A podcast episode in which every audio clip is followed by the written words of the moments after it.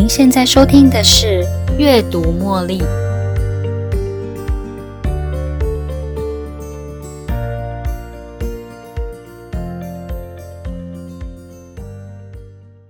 欢迎收听《阅读茉莉》。光线会影响我们的容貌，影响我们的感觉。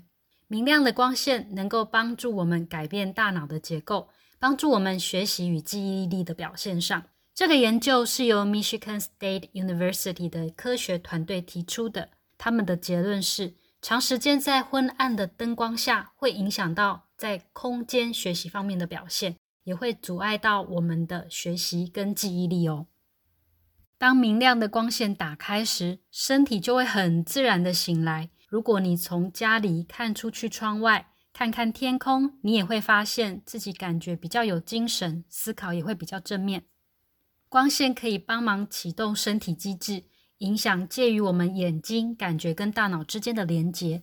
这个身体机制其中之一就是生理时钟。早上调整我们的体温、血压；中午调整新陈代谢功能、工作记忆力；晚上大脑会帮我们重新整理今天生活的一切回忆，将不需要的回忆清除，同时修补荷尔蒙。这个小零件存在我们的脑袋瓜里，只占了大脑的一小部分，由我们的头骨来保护它。被保护在头骨里面的这一小部分的构造，所处的地方也是一个暗房。所以要如何做才能让这个小构造来帮助我们呢？基本上是由我们的神经细胞来执行这个命令。神经会传达资讯。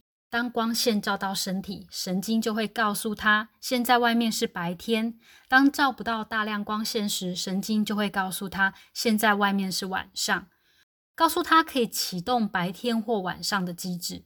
但是当外面的明亮度并没有那么清楚明显的时候，接下来会发生什么事呢？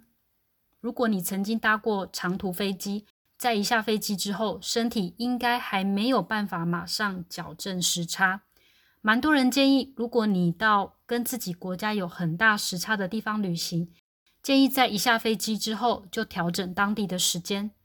如果你到的地方是当地的晚上，那么就请你马上在下榻处直接休息睡觉，睡不着也没关系，只要不让自己处于白天的精神状况当中，闭起眼睛躺着休息也好。如果你到了当地是白天的话，也是按照当地的时间进行活动。忍住不去睡觉休息的冲动，只要熬过这么一天，第二天你会发现自己的生理时钟就能够顺利运行。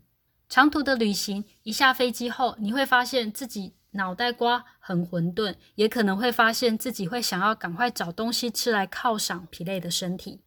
我记得第一次到美国的时候，是从台北先到香港转机，然后直达美国的旧金山。这个长途旅行呢，花了我十几个钟头。因为那一次坐这么久的飞机，本来以为是自己兴奋感作祟，总觉得一下飞机之后的那一两天，人感觉还在迷茫当中。事后才知道，原来这个就是所谓的 jet lag，也就是我的时差还没能够调试过来。又或者是当你一口气开了好几个钟头的车，又譬如是当你一口气啊开了超过八个钟头的车。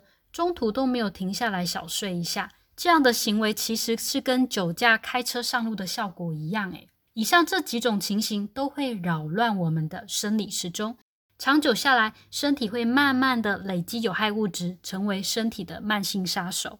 你还记得你想要找食物来填补那种空虚感等等的小征兆吗？一开始你一定很不在意，你只会觉得脑袋好像浑浑噩噩的，整个人很没什么精神。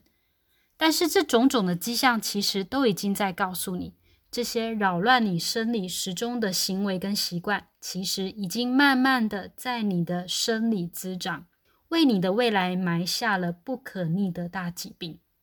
这也就是为什么到最后，这些小预兆会以不同的姿态反映在自己的身上，成为大麻烦。如果我们能够刻意的调整自己的生理时钟，应该是不会有太大的问题。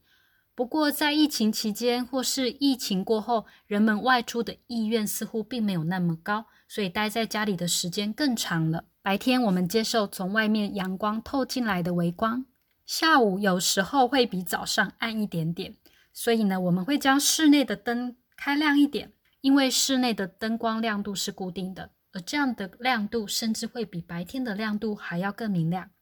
晚上呢，我们会特意在卧房里开一盏小灯，也会在睡觉之前从手机检查一下自己的讯息，或者是顺便浏览一下社群媒体。以上这些习惯是现代大部分的人的日常生活作息。但是却已经大大影响到身体的生理时钟，所以要怎么样才能让我们的生理时钟正常运作呢？以下有三个解法：第一，让身体知道该起床了；第二，让身体知道该睡觉了；第三，让身体有深层的睡眠。那要如何做到呢？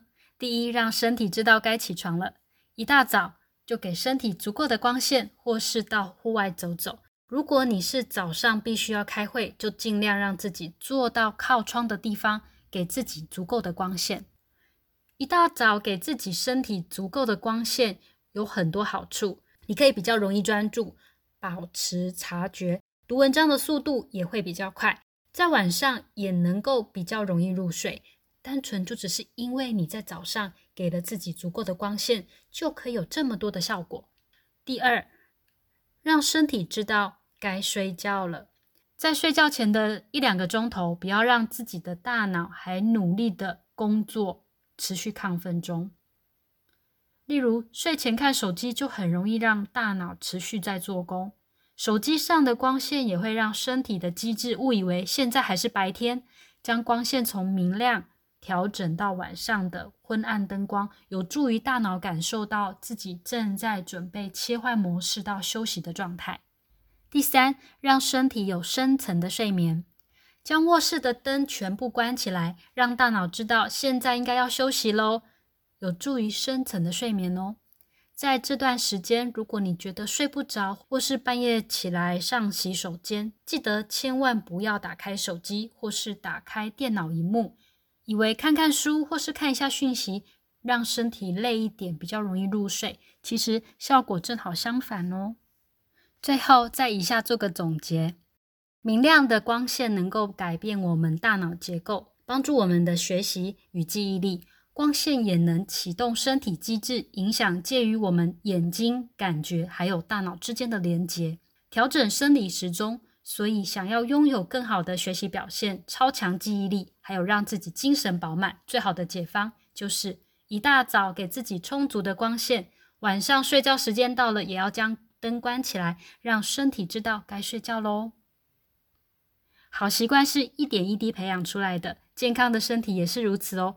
白天不妨多到户外走走吧。希望这一集的节目帮助得到大家。